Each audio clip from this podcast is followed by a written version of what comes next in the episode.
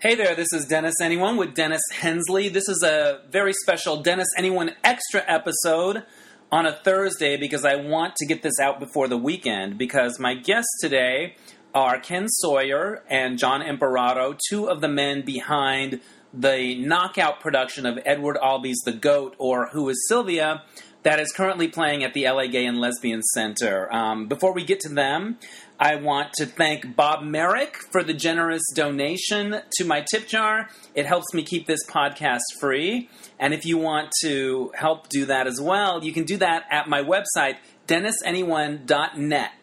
Um, there's a button on the homepage where you can donate, and it really helps me out and it brightens my day. And thank you, Bob, and everyone else who's donated so far. Uh, while you're also on that page, you can visit the blog, you can find past episodes, and most importantly, you can take my audience survey. I I have an, a certain amount that I need to get a sample to get potential advertisers, and I'm halfway there. So I just need some more folks to go and take that audience poll. It takes a few minutes. It's kind of fun. They ask you questions of like, um, they ask you questions like, what products would you buy from this person? And I've had a few friends say, um, I checked everything but sports. so thank you if you do that. Uh, you can also do that at dennisanyone.net. Just scroll down on the homepage and you'll see Take My Audience Poll. Um, follow me on Twitter at Hensley Dennis. Like the show on Facebook, Dennis Anyone, all that good stuff. I really appreciate it as we try to grow this. And I also send out a monthly newsletter with just fun stuff in it, events that are happening, things like that and you can subscribe for that on dennisanyone.net as well. All right, without any further ado, I'm talking to Ken Sawyer. He's the director, and John Imparato is the artistic director behind this knockout production of The Goat. If you're in LA, you have to go see it. And if you're not, I hope you listen anyway because they have some great things to say about the power of theater and uh, what made them want to do it. And they share some great stories about uh, our touchy subject this week, which is what's the movie or TV show or whatever that you saw when you were way too young. So I'm going to want to get your take on that as well. So enjoy, and uh, if you're in LA, go see The Goat. Hey there, I am here on the set of the play The Goat, which is showing right now at the LA Gay and Lesbian Center's Village in the Davidson Valentini Theater, and I am with the show's director, Ken Sawyer, and John Imparato, my friend, who is the artistic director here at the cultural of the cultural arts program at the Jane Wagner, Lily Tomlin, Jane Wagner Cultural, Cultural Arts, Arts, Center. I almost did it, and then I really choked. So, what exactly is your title, and what are, where are we? We are actually now the newly named Los Angeles LGBT Center. Okay. At the Davidson Valentini Theater at the Lily Tomlin Jane Wagner Cultural Arts Center. We've been branded to death. well, you've been branded. Plaza, right? we don't even bring in the Ed Gould Plaza. right at the Ed Gould Plaza. Right. I always love it because Coco Peru does shows here, and right. sometimes when she starts to do that, she does a long riff on it and makes it very funny. Yeah, exactly. Like, where are we? Yeah, where are we? We've been branded to death. But what's great about it is it shows that people care and they get behind it and they support. I, I, I love this place. Um, so I love the goat. I saw it the other night. Um, how long is it going to be running for? Uh, to the end of November. So you've got till the end of the mem- November to see it. Um, I feel like it's one of those plays that the less you know about it going in, the better. Absolutely. Um, I do want to say though that I love a show where when you leave, the set looks a lot different than when you walked in.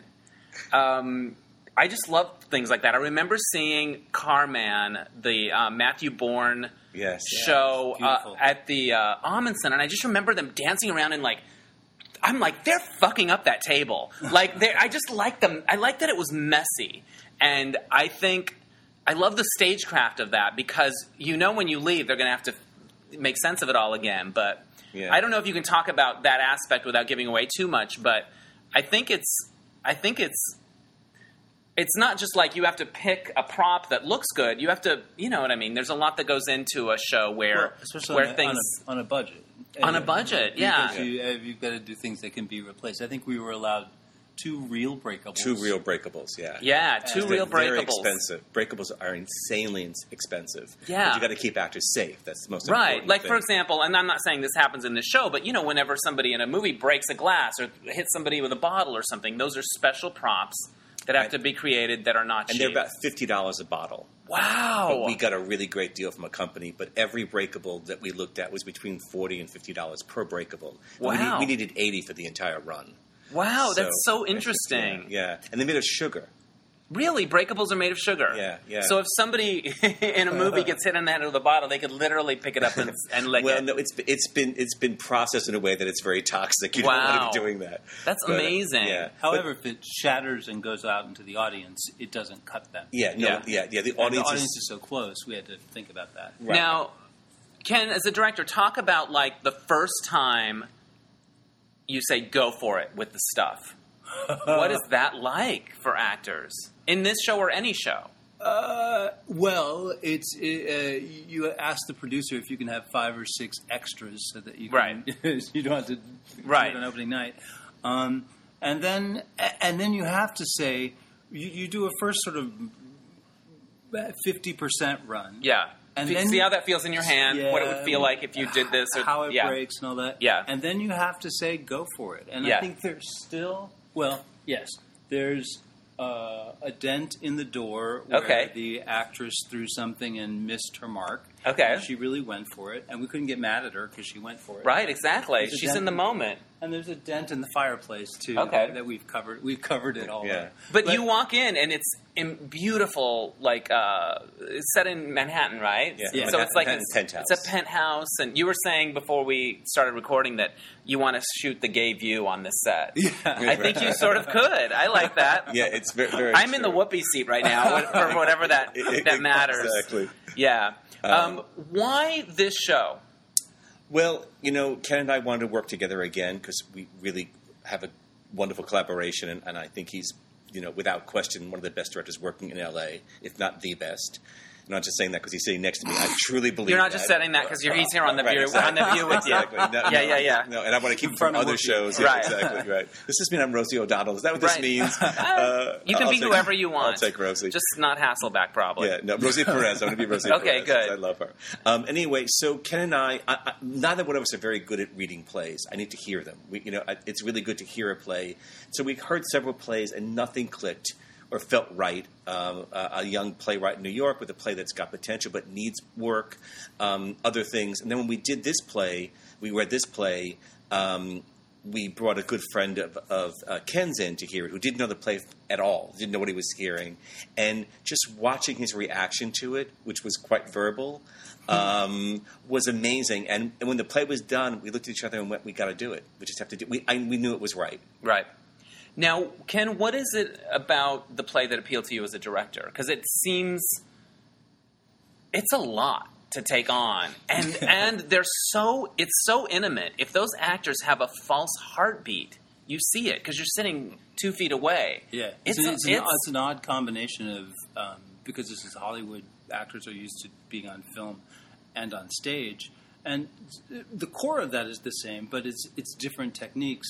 And this is an, an even another technique because it's almost like film acting, but you've still got to project enough to be able to get your voice out to the back of the audience. So it's a it's a weird hybrid.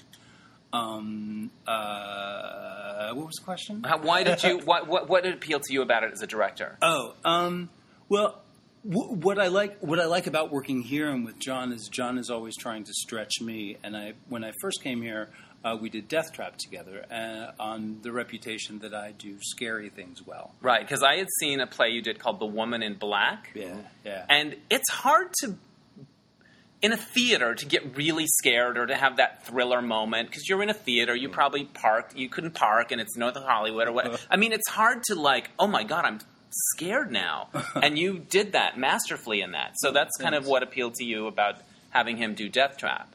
Yeah, I mean, I heard he was the guy, Yeah. the go-to guy with that. And when I first met Ken, I said, you know, how do you really scare people on stage? He said, never with actors. It's all lights and sound. Lights and sound will scare the shit out of Well, people. no, no, but but but with the actors believing, Believing. truly believing what they're doing, um, Right. And then timing and lights and sound. Right. It's every all the elements all coming the elements together. coming together. So- then you- the next year, uh, we decided to do something together, and we were obviously uh, looking for stuff. Um, and John said to me, he said, "You know, you're now becoming known as the guy who does scary things." Um, but I think you're more than that. And and I actually didn't start out doing just scary things. Sure. So when he sent, he said, "Let's find something to." To prove to people again that you totally don't different. you don't just scare people and you Right. don't do just sound design. So we found the Laramie Project, which had The, the, the, the original? 10 years later, Ten yeah. years later, yeah. Um, which had just uh, just guitar music. I wanted everything live, no sound design, no scares, um, very heartfelt. Um, and so we did that, and that was very That was a knockout. Yeah, and didn't you get great reviews? And 16 out of 16 rave reviews. Just got nominated for the best play by the LA Ovation um, Awards. And no, it was it was a, it was a joy. I mean, no no one left that theater not saying, "Oh my God, this was an amazing production." And what I love about it, it's coming to see theater here, is you never know what the room's going to look like. Like you did that in the round, Right. Yeah. like this. The, you go there with the design. Well, it's a, it's a traditional traditional black box, and you Yeah. can reinvent it any way you want. I mean, you saw the play here with the boat, I believe. Yes. with, with an entire boat, and the entire walls were blue with clouds, and so you reinvent this. That's the lovely thing about a black box. You reinvent it. When we did Laramie, Ken and I talked about making it environmental, so that the audience was part of the of the actual play with the actors in the audience when they arrived. So that was a really different thing. We've never done that quite before, making Yeah. it really environmental. And then this, we just had to go upscale to Manhattan. And, Sure. uh, and, and and make this beautiful penthouse apartment. Yeah. I was just I was just reading in a a, a- a book that directors you know you do one thing and you then you get calls for just that and Right. then you do another thing and suddenly you get calls for just that. So um, so then when we were talking about well what's next and we heard the goat I thought I, there there can't be two three more different Right. projects. But you also need you as a director need somebody like John that knows that you knows your versatility and wants to push you and, Yeah. and they help you break out of the, the typing. And we were kind of funny in that we chose the play and we dove into it, and then like midway through it, we looked at each other and we went. Did we ever even stop and think what it would be like to mount this production? Right. Like, how are we going to pull this off? That never even occurred. We just fell in love with the play, and we did. The, we had these great actors, and we we knew that we could do it. and but and, and logistics and, were and we an knew issue. we had the the actor um, uh, Paul Whitten did Yeah. the original Yeah. reading, and right off we were like, okay, he's the actor, so it seemed it was yeah, right. I've And- seen and- him in a number of things. Yeah. Woman Some Black. here. He's fantastic. He's extraordinary. And if you don't believe the premise that this character is living, you have no play. Right. And he um, he is the core and the heart and the soul of this piece. And um, and I just looked at Ken and, and he went, was at the reading. And he, a- after the reading, I looked at Ken and I said, "I'm not doing it without Paul. Like That's he's got the part. It's, he's amazing." And um, and that's that that to me. Even though the other part that Ann Noble plays, the wife Stevie, is a really difficult part. In many ways, to me, getting the right husband, the uh, the part of Martin, was more important. Once we knew I had we had the perfect Martin, we could then cast around that. Yeah. What can you tell? What are you comfortable telling about the plot of the of the show? Nothing. Nothing. no. Well, I don't It's know. called The Goat or Who is Sylvia? Who is Sylvia? It's by Edward Albee. It Right. won the Tony, didn't it? Tony Drama Desk out of critics Yeah. and the finalist for the Pulitzer. And I remember seeing it at the taper with Sally Field.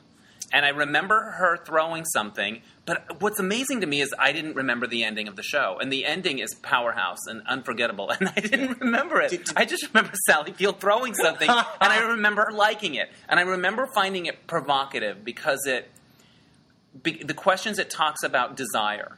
And, and I could see why you're doing it at the Gay and Lesbian Center because it. Even though it's not a gay play, really, um, a gay the, the subplot. son is the son is gay, but Right. it also asks questions about desire, and it's a risky show to do And politically. And It, it actually it actually scared us both, which was another Yeah. reason to do it. But it's- both. You know, especially when it comes to political correctness, and you're at a Yeah. community center. It, it's Right. like we were rolling the dice on you this were one. rolling the dice, but, But, it, mu- to much credit, I went to my boss, Daryl Cummings, and said, "Do you know the play?" He said, "Yes, I saw it at the Mark Taper. We want to do it. What do you think?" And if he had said to me, "You can't do it," I would have understood because they don't. I have really amazing artistic freedom here. They're, the support I get is extraordinary. He looked at me and said, "That play in that small theater, wow, that would be really intense. Go for it." great. So he just gave me the green light, and I was like, okay, um, because I trust his opinion and, and I respect him im- immensely. And I thought, well, let me go to him and see what he thinks. And I was happy he'd seen the play at the Mark Taper and just said, go for it. You know, and so you know, yeah, and you know, the other thing too is, you know, the thing I love is so many critics have written that this was such a great play for the center to be doing and in reviews. We've, by the way, we've had 14 out of 14 rave reviews. LA Not Ti- surprised. LA Times critics pick five stars from BroadwayWorld.com, five stars from Frontiers, Ovation recommended. I mean, we're, we're riding a, quite a great wave at the moment. But the critics have. I've never seen critics talk about a director as much as they do in reviews, which th- sometimes they act like plays direct themselves. and they Right. don't mention the director, but Ken's been singled out more than any time I've seen in a play we've done. The other thing is that every single review, without exception, has mentioned the set, how gorgeous the set is. Yeah, I could. I want to live here. Right, they give I'm so excited we're doing it. We're going to take a few pictures before we leave, so they, you can they see. give props to all the actors, and I think of the 14 reviews, at least a half a dozen of them have mentioned what a smart choice to do this play at the center. Which I was so thrilled that they got why we did this play because you know I don't want to give too much away, but it's I say in the program that you know it's the most bra- it's the bravest piece of work Albee's ever done, and he asks questions that nobody would ever ask. So it's and I so feel like he has earned the right to ask those questions. I think if Well it was an if it was an unknown playwright, it would still be really provocative. But it's but I think we go with it a little bit more because it's somebody. And I and don't- he really, that we- and he really ca- we I mean, know. We we really we had to get permission from Albee himself to do it because it hasn't been Right. done in L.A. and since the Mark Taper production in, in Yeah. 2000, in 2004. Um, and he's sending someone to see it. So he, he actually really cares about this play And who does to- his work. and who does it. And I Um, also think, and I don't know Albany, I'd love to meet him. I, I think he's, you know, he's one of the greatest, or if not the greatest living playwright, a gay playwright. But um, I don't think he could have written this play early in his career. I think this play came, it's the last play he's written, or maybe the second to last, but I think that he couldn't have written this play till the latter part of his career um, because it's almost like with this play, he doesn't care. He's just, he's just addressing things he wants to address. Yeah, and so it's about a couple who live in Manhattan. They Mhm. have a son, Mhm. and um, and he's having, he's having an affair. And the man's having an affair. Right. And, and, uh, and the play's called The Goat. Right, Yeah. and, and he's at the pinnacle of his career. Um, he's receiving uh, the Pulitzer Prize, which is the equivalent of the Nobel Prize, as art and architect. So he's a very famous architect, very wealthy, wonderful wife, funny, sweet gay kid who's six, six, 16 years old. His son ju- just turned 17. That actor's so great. Oh, you that's believe wonderful. he's that teenager. He's got that sort of uh, uninhibited, like he's just that sort of teen awkwardness, and you know, We're he's so- like a, he's like an open wound or Yeah. something. Like, I don't know. That kid was so great. Yeah, it's a rawness. I mean, Yeah. Anne Noble is spectacular as Stevie. I mean, I think she's giving a tour de force performance. and sexy. sexy and hot. Yeah, I Yeah. said to Ken, I, I want a sexy hot cast. I've never seen a sexy hot cast of the show, quite frankly, and I wanted a Well, sexy you want to cast. believe it, they say in the in the in the text that they uh, he fulfills her every night, and and when I first read it, I thought, hmm, is she lying, or is or or, or convincing yourself of this? Um, but we cast it so that no, they You believe they have a sex have life, a Right, hot sex, sex life. life, yeah. hot sex life. Yeah. yeah, very. Um, and so, and then a shout out to Matt Kirkwood, who plays his best friend, uh, Martin's best friend. I mean, you know, every everything with a play or even a movie, as you know, as a director, Dennis is casting, casting, casting, casting. But in this one, we had to get the casting right, and we've, Yeah. got, a, we've got a great cast. Well, and and aside from Spencer, I've worked with the other three actors for uh, Paul Witten and Matt Kirkwood. I think 13 years ago, did our first play together. That's awesome. Yeah. So there was a shorthand that was really, really great between um, those three. Yeah. Um, because because they play old friends, um, we are old friends. Yeah. So So it resonates. yeah. Right. But also with this difficult Yeah. play, it was very good Trust. for, for Ken to have people who know how he works. They know how they, he knows how they work, what Right. everyone's process is. So it helped this sort of diving into the pool without knowing, getting to know people and their method of, uh, of working. Right. Now, I brought a friend who'd never seen it, knew nothing about it. I love that. She's love laughing, and at one point she's like, "This is dark." And I, I know that she loves theater and, and likes to be challenged and can handle it. And the critics have been enthusiastic. But what about your average? Let's go to the center and see a show person. Have you had people come out like? Going what? What just happened? Or pleasantly walk out. surprised? Or what? Have, what's the reaction Well, been I- like of your average I went to the matinee at the Mark Taper. Yeah. And about 15 to 20 people walked out. Wow. and they walked out yelling. And it's a one act. So, so one, I- it's, it's, a ninety minute play. No they walked out yelling. They walked out yelling at the act on the stage, and I was like, "Whoa!" and even in my sort of umbrella, Maybe we should have ordered some more breakables to throw at them. Yeah. Uh, but I think ti it's been 10 years, and I don't think people are s- the same way. But the great thing is, like, we've not had one person come out and say anything derogatory or why'd you do this play, this is awful, this is shocking, you know, nothing like that. And even our seniors, which we love, we've got this huge senior community, I get as many of them in to see it as possible, they all want to come back. Like they loved it. Like I thought they might be shocked. They loved it, and um, we because I think it's at its its heart. It's not about perversion, but sort of the nature of love and humanity, and that's what. Uh, again, Mm. the role of Martin embodies is that that understanding um, of of of falling. Someone put it. I went out with a friend, and they said, "Oh, can I say this?" Well, yes, I can. They said uh, usually people think that they're going to side with uh, uh, uh, the woman character because she's being cheated on. right. Um, um, and he said it's interesting in this production, and he had seen the Mark Taper perf- uh, show. You side with him because you understand love. Everyone understands love, and that's what he is. He's in love. Um, and that's what comes across when, Yeah. in his performance. for Yes. for her, um, she's trying to understand her husband falling in love with something that's not usual Yeah. and being betrayed, It's- and it's- being betrayed. Right. And and though we understand betrayal, we don't as much. Uh, hopefully, none of us will have to relate to that situation. Yeah. So, And I would say it's the direction and, and the actors, but I've seen the play three times before we produced it. I saw it twice in New York and in L.A. and because I love this play, and uh, and I've never quite empathized as much with, with the with with Martin's character, uh, the the male lead, the guy who's having the affair, as I do with this production. And part of it, I think, there's something about what Paul does with this play that's so honest and heartbreaking and so believable that that it. And I've had many people come out. Like last night, I'm leaving, and I have a senior behind the front desk who uh, is a meter and greeter. Well, I was here for half an hour. He wouldn't stop talking about the play. Really astute, but he kept talking about how he really understood Martin's dilemma. And and I, I wish I could have taped the conversation. The, the guy was brilliant. I mean, he really got it. And um, and it's the kind of play where I say this in the program. When I saw it in New York, there was the big. Uh, I went to matinee by myself. There was the big poster of the New York Times rave review, and I'm looking at it, and three people were all reading it together and saying, "Oh my God, what was this?" And one of the gentlemen says, "Do you want to go have a drink?" And four people go walking like in a clump to the bar in the corner and have a drink. This is before cell phone stuff, and we're talking fast and furiously about this play. What did it mean? It blew my mind. What do you think of that? And then we all said goodbye and we left.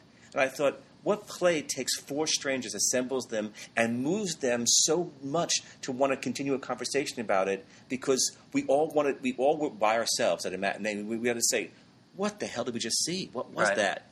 And um, and the fact that people are leaving the theater uh, you know, and they're saying, you know, oh my God, I need, I need to talk about it. I need to talk about it because, it provokes because so much. We've just talked about how much it is about love, but it's not saying that we're approving of that. That's where that's where the discussion comes in. Yeah, there's no answer because there is There's no answer. answers. it's also it's also about making it, making a decision that's irrevocable in your life, a Yeah. decision that you know could change or destroy your life, and that decision. That decision is getting in a car with a drunk driver. That and that decision is taking a drug you shouldn't be taking, or having an affair, or embezzling, or, or all types. People, you know, we all really good people make really bad decisions and, and Right. make really bad choices, myself included. And so it's that thing where you know this will the outcome of this, and still you make that decision. right. And we've all been there. you know? And in his case, it didn't seem self-destructive. right, he's not apologetic at all. No, it just happened. Yeah. life. It's it's kind of life Yeah. happens. Yeah, li- right. Life happens. Yeah. In addition And to life all happens. the sort of really provocative aspects of the show, there's a father and son scene near the end, or the dialogue that I think was the most moving part for me. The, the thing that I didn't remember from before, and I was like, really. yeah, Wow. I just love their. I, I they haven't have a seen the conversation. taper production. I, I've they never they seen have it. a conversation Mhm. at the end between the father and the son, and the gay son, and seeing it here. I don't know. It just I it was like the really beautiful takeaway for me this time. Yeah, it's it's quite moving, and and it's it's you know it's forgiveness. Yeah, You know, which is you know and a father stepping up to the plate mm-hmm. and yeah. defending his son Right.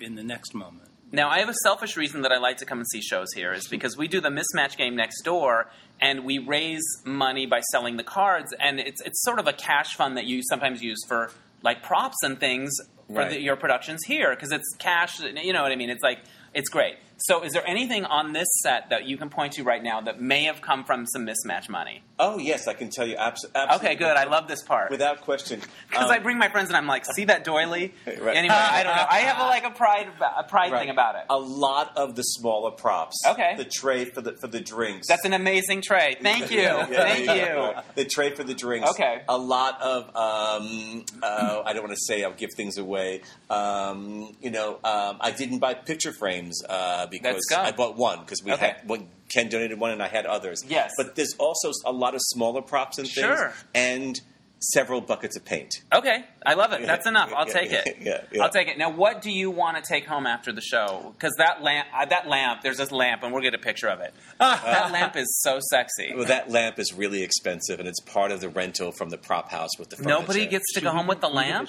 Yeah, yeah, yeah, Objects um, pro- Prop House, which is uh, run by my friends uh, Fred and Jason, um, have an amazing prop house where they rent props for movies and films, and uh, and they're the sweetest guys in the world and That good friends that of the center. The interesting part where, uh, where I had to get really creative, which is well, some of this is rented, so you know there's mass destruction. Right. So how do you take the rented stuff and put it amongst the destroyed stuff? Yeah. And there's liquid at the end, and how do you Yeah. not get that liquid all over?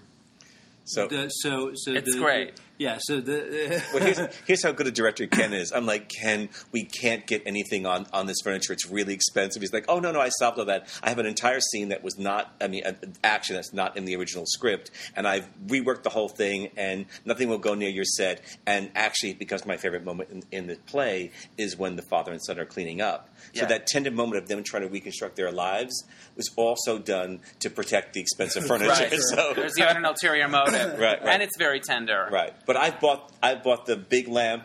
I'm Yeah. buying the globe. I'm I'm, I'm I'm I'm actually buying several pieces. Of this I know. set. You should have extra ones outside for people to buy afterwards. This is Yeah, beautiful. Yeah, no, I'm I'm buying several Yeah. pieces off, off the set. Yeah. for Would you sure. have a favorite moment in the show, Ken?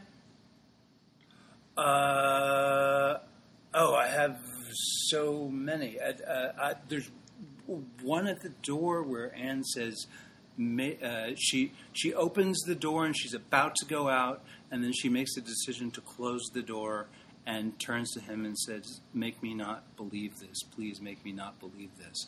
And the heartbreak of the way she says it and the the look on Paul's eyes that that gets me. Yeah.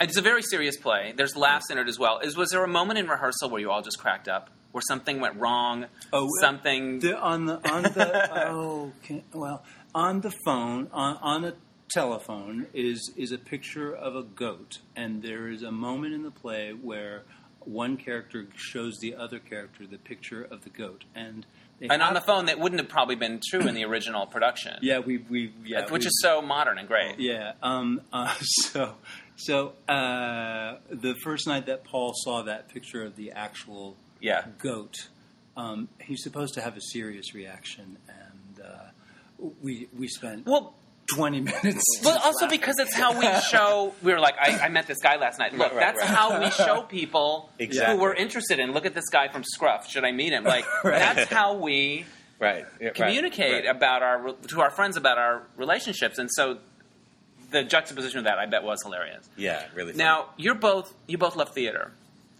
Why do you love it? When did you fall in love with it?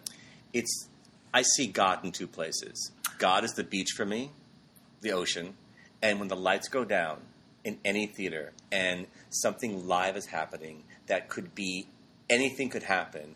It's that magic moment. The moment that that, that booth goes, those lights go out, and it starts. There's something in it that I connect to God for me. It's it's it's the most spiritual thing I know. It's it's human beings assembled on a stage who have the belief system, the, the imaginative leap to believe that they could be these other people, and we, as an assembled group of strangers, also take the imaginative leap to believe that what they're saying is real and true, and then be affected by it. To laugh, to cry, to be moved, to think about my own life, to say that, you know, I'm not alone in the world. Mm-hmm. I'm more similar than dissimilar. I know that pain. I know that joy. I am that person. It connects us. That's what And it's a does. group leap of faith that everyone's It's a taking group leap of together. faith, yeah. And and we get connected because we see ourselves somehow reflected Yeah. back on stage.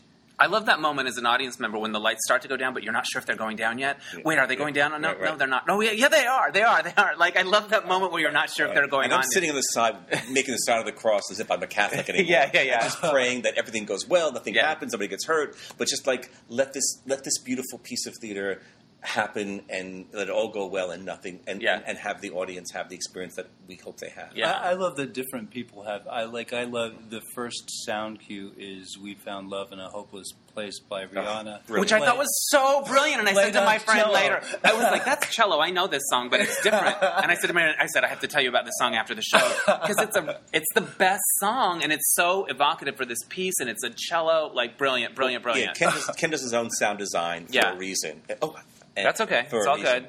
For a reason. And um, yeah, when he first played that for me, I was like, "That's genius." It's so genius. But Yeah. I love. I love that some people are laughing in the audience because they get it. They know right and, away. uh, uh, I can see other people going, "Why?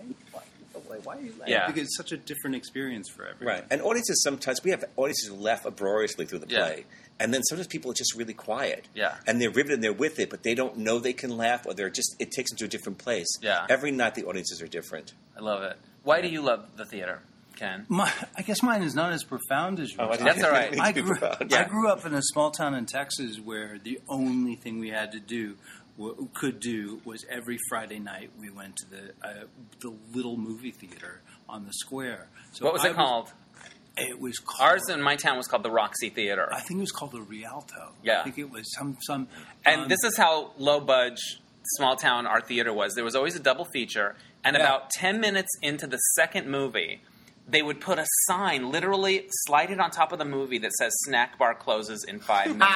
and everyone would get up and go get their final snack.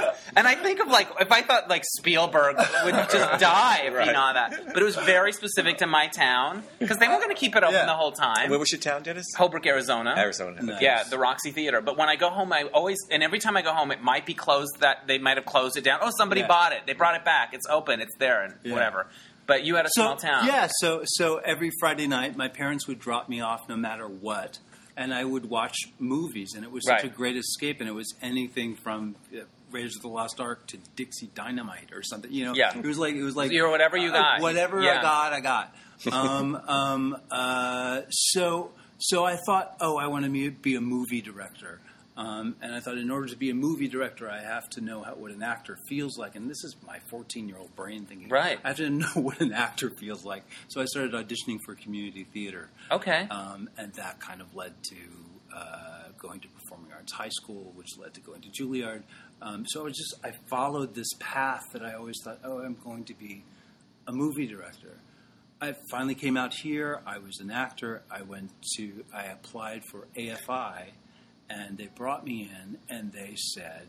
Um, uh, uh, you're the only person we've brought in for with a, with a with a just a a statement, no film. Why don't you have film? I was like, well, I've been working in theater and I've been an actor and blah blah blah blah blah. But I'd really, and they said, oh, um, and I don't know who this was at AFI, but they said, oh, theater. Theater is just people standing in a room. It's not visual. Film is visual, and you have to. And they didn't accept me, and I just thought, hmm, What a well, dick. Well, Their loss. I'm What a going, dick. I'm going to disprove that Yeah, theory. yeah. Um, and so that's when I started directing theater and with the Road Theater Company, and and so I've now I, I I've, I've grown such a love of theater that but but it it, be, it started with the movies Yeah, it and evolved. in, in this small town in Texas. Right, I love that. And that that was an escape and allowed me to escape to somewhere else. You said you went to Juilliard. Was Yeah. that intense? As as intense as it sounds? Because you think of competitive, artful, brilliant teachers like Thank hitting you and like do it again. Like I don't know. It just seems like You want fame? Well, Yeah. where yeah. It, it feels like that. pay. Yeah. Um. Uh. Yes. Who was in it with you? Anybody that sort of blew up? Uh, yeah, Andre Braugher was in my class. Right on. Um, Kathleen McNenny. Um, yeah. Um, All right. I think Dre is the one who made it made it huge. Who? Uh, Andre Braugher. Yeah, he's great. Um, there's sometimes we like to throw out a random question and get our listeners involved, and this kind of leads into your your um, the your movie theater story. Uh, this is a very um, adult play that you're doing here. What's the the movie or play or something that you saw when you were way too young to see it? That either freaked you out or stayed with you or changed you or whatever. Okay, I was uh, obsessed with Dustin Hoffman as a kid, and I was doing book reports on him. And Midnight Cowboy came out, and it was rated X. Right. And I was 14, and my good friend Johnny Kelly, wherever you are, I'd love to get back in touch with you, who lived across the street, really great guy, was 16 or 17, and was an usher at the Fox Theater in Long Island. And his, he said to me, "Here's the idea how we can get you to see." Because I was obsessed with seeing Midnight Cowboy. I had Right. to see Ratso Rizzo. I had to see this character, right? So, and of course, I couldn't see it. And he said, "Come to the matinee. I'm going to put a stool behind the red velvet curtain. You have to sit there for two hours until the evening show starts." And then when it starts and it's getting really busy and really crowded people coming in, I'm going to tap the curtain and just quickly go and get a seat so no one knows it's you. So That's I- a lot of subterfuge. that- yeah, yeah, yeah. I was lot. committed. I You was had to- committed. You had to sit there for two hours. Okay. because because they wouldn't let me in. I was 14 Yeah. years old, so I sat behind the curtain and um, for two hours. The- when just- you said come to the matinee of a different show, Uh, but yeah, but that's the, it. Okay, the, the daytime show, The show that you could see. Okay, right? That I was allowed what- to see at my age, and then between six and eight, when it was done, the Yeah. four to six show between, and then eight o'clock was it was like Freaky show. Friday or something. Yeah, yeah. I, I don't even remember what it was. I didn't Yeah, even care. I just wanted to see, see, see um, and uh, and then he tapped me, and it was really crowded. And I went and just grabbed a seat, and I was so afraid someone was going to see me, this young kid. And I saw Midnight Cowboy, and you know, uh, and that's how I changed my. I always wanted. I hated the fact that my name was John. I, Yeah. I come from an Italian family with a million Johns. Right. So I see Jon Voight on the screen with no H, J O N. I'd never seen that before. Mm-hmm. I'm like, I'm changing my name to J O N just to you know to So have, that's where that came from. just to change, yeah, just to give it a, bit of a different handle. You that's know, amazing. but I sat there and watched Midnight Cowboy. I'm not sure I even got it all. Uh, but, you know, it starts out with Jon Voight's naked ass, and I was Right. 14 and gay, and didn't know I was gay. And I was like, why do I like this so much? Like, why is this? Why is this so exciting to me? But Why I, do I want to live there? Right, right. And then I watched the movie, and you know, I, I still think it's Dustin Hoffman's greatest piece of acting uh, in his entire career. And so, yeah, so I snuck in for two hours That's to see amazing. that movie. Yeah. That's so cool. What do you remember seeing when you were too young to see it? was um, I don't know if I was too young to see it, but it was the whole reason I did Deathtrap. Uh, Deathtrap was playing uh, with Christopher Reeve and uh, Michael Caine. Yes. um, at uh, the small movie theater, and I remember uh, uh, it was supposed to be gay, and I, w- uh, you know, in Texas, you're not supposed to see it. So you already knew that it had a gay twist before you went in. Oh, well, I just heard I wasn't supposed to see it. There was something about There it. There was something about it. So I went to see it, and I saw Superman kissing another man, and I was the only one in the theater. And I saw Superman kissing another man, and I was like, it, it did something to me, but I didn't really know what it was Right. yet. Um, uh, uh, and yeah, That's so that- cool. I remember seeing that in a theater and people going, ah, Yeah, yeah. like the just audible groans of disgust. Right, yeah. Looking back, was that kiss? Was it long? What was that kiss like? No. If we looked at it now, would we be like, yeah, Yeah, yeah. we'd be like, oh, that wasn't that? Yeah, I saw it in Manhattan at a matinee on the on the Upper East Side, you know, and the, the rich blue haired ladies, and they were going, "Ah, disgusting!" Like literally, Yeah. you know, "Oh, that's disgusting," and, and I'm just thinking, "Oh, On, on the other hand, my mother took me to see my first R-rated movie with, uh, with my grandmother, which was A Star Is Born with Barbra Oh, my God. Streisand. why was All that right. R rated?" What was- I Yeah. guess because there were the a lot of shots of her scene. ass in it. Oh, really? Unclosed, but there was a lot of her ass in it. I remember Jon Voight said, Yeah. "I don't remember her ass." See that? There you go. So I'm gay man. wanted everyone to see that ass. I think for me, I I saw the Poseidon Adventure, and Which it freaked the shit out of me. But I how, I don't think parents would have known you shouldn't have seen that. But for some reason, it really frightened me, and I would wake up feeling like water was coming to my house. It was Oh, terrifying. Yeah, and uh, like really for a long time, and then I, I knew okay, disaster movies are not good for me. I knew that, and I remember being in a, seeing another movie, and the trailer for Airport seventy five came up, and I'm like, I'm going to go to the snack bar right now. Like I, I was like, I'm taking care of me. I know Right, my right. own Oh, weird fears. But I also remember like when my parents were watching The Godfather on television, them sending me out of the room because there was, you know, I was not meant to see it, and I remember coming up and I just saw the horse head, like coming up to s- oh, get God. some water or whatever. I couldn't sleep, and I saw the horse head scene, and I was like, and then I went back, and but I remember being a little haunted by the horse head scene, like. Of course, of all, it's that thing of when your parents walk in at that one part when you, Right. when the boobs show in airplane. There's your mom. Like it was inevitable. Right. Mm-hmm. Right. It was like they, or you walk in for the scariest part. I think but trilogy of terror too. When the Karen Black With that crazy that, that doll. crazy doll. That that Yeah. was a kid's scare. Yeah, for Yeah. me, for me, it was The Exorcist. yeah, I don't know how I ever got to see that or how I snuck in or whatever I did, but it was terrified me. yeah. Jim Fall told me that he, I think his parents or his sister took him to that on Easter Sunday, and he was like not that old. But yeah, you gotta love that stuff. It always stays with Yeah, you. yeah. Um, so if people want to come and see the goat.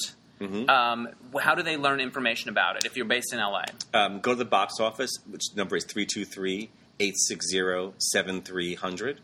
Or you can go to our website, which is www.lalgbtcenter slash theater, and just get tickets there um, online. And there's a discount code for people that listen to this podcast. Yes. And the discount code is mismatch, M I S M A T C H, as in the mismatch game. And uh, it'll save you a little bit of money. And it's a great, provocative evening of theater. And uh, it's not that expensive. Yeah, and I want to add, Dennis, that the unique thing about seeing theater is all of the net proceeds from the shows go to our homeless youth program. So you're not just seeing a play; you're actually giving back. You get to actually see really great theater, and all the money from your ticket will go to our homeless youth program. I love that. And I also want to say that um, the play was underwritten by a foundation um, that that did this for us. So this show is a complete net, it's a complete uh, net production. So all so the, everything that comes in is profit it's or prof- for the center. It- it's for the center. So, so literally every dime from every ticket sale, you're actually making a contribution to our homeless youth program. So you feel good about that, and then you see an amazing piece of theater. I Thank love you, it. Laura. Yeah, That's and so thank nice. you, Laura Ladd, for um, for uh, being so generous with your foundation and uh, and believing in the work that Ken and I do. Now, is there something you guys want to do next? As kind of movie, uh, a kind of show you haven't done yet? A musical? A comedy, Ice? a comedy. mu- Yeah. I wanted to. Well, there's there's there's a thing we would love to develop, but but Yeah, yeah, yeah. we'll we'll talk about yeah, that later. yeah, but yeah, but, but I want a musical. Do you? Could you a do a music- musical in here? That'd be amazing. Absolutely, yeah, Oh, yeah, yeah. yeah, totally. I love yeah, it. Yeah, I want to build a rafter and put the band up atop. Yes. Yeah. Why not? Yeah, no, I, I want a musical in the worst way. That's the next. That you know, who knows what that would be? Or I'd love an original musical, as That'd opposed to doing doing you know another musical. But um, you know, and I, you know things that I've always wanted to produce in my life, like Company, which is one of my favorite musicals. They've all been done so much. Right. You know, the things that I loved in the pantheon of great musicals that I would love to do, they've been done. You Yeah. know, I just saw an amazing production Ken did last year of Sweeney Todd, and um, as much as I'd love to do Sweeney Todd, it's been done, and, and I don't have the space for Sweeney. So um, Yeah. um, so yeah, I don't know. I mean, we'll, we'll, you know, we'll we'll see. All right. Well, I, I look forward to seeing anything you guys do together, and I love coming here and seeing. And one more plug coming Yes. up in December is Leslie Jordan is reviving um, his show um, Fruit Fly uh, in the big theater, in the Renberg Theater in December, December fourth through the sixteenth. Oh, I love that. I have to come and see that. Yeah, maybe yeah. I can Did you get see to talk to him. Before? I've seen him do his shows, but I don't remember. I feel Fly like I saw the is one my about favorite the sh- carpet, the red carpet. Yeah, something that about- my left on the right on the Yeah, pink yeah, yeah, carpet. yeah, yeah. yeah. No, Fruit Fly is my favorite show of his. Yeah. And, and if you come, bring a wrap because it's really cool here in here. Yeah, Right. yes. And, and in this horrible heat wave we're having this weekend, we have um, yes, bring a the little coolest sweater. place. But it's the coolest place to be is to come to the center, to make a donation by buying a ticket, giving back, and seeing four amazing actors It's- do a high wire act. Exactly. It's incredible. So thank you guys so much for chatting with me oh, and Oh, go pleasure. see the goat. Yeah. All right. Thanks. Bye. Thanks again to Jon Imperato and Ken Sawyer. Go see the goat if you're in LA. Use that discount code mismatch. And if you want to get in on our touchy subject question this week, what play or movie or TV show did you see when you were way too young? Uh, there's a place that you can chime in on that on the blog on DennisAnyone.net. You can also take my audience poll and do all that fun stuff there. So I hope you visit that site and do all that stuff. And uh, tune in next week. And thanks for listening. Bye.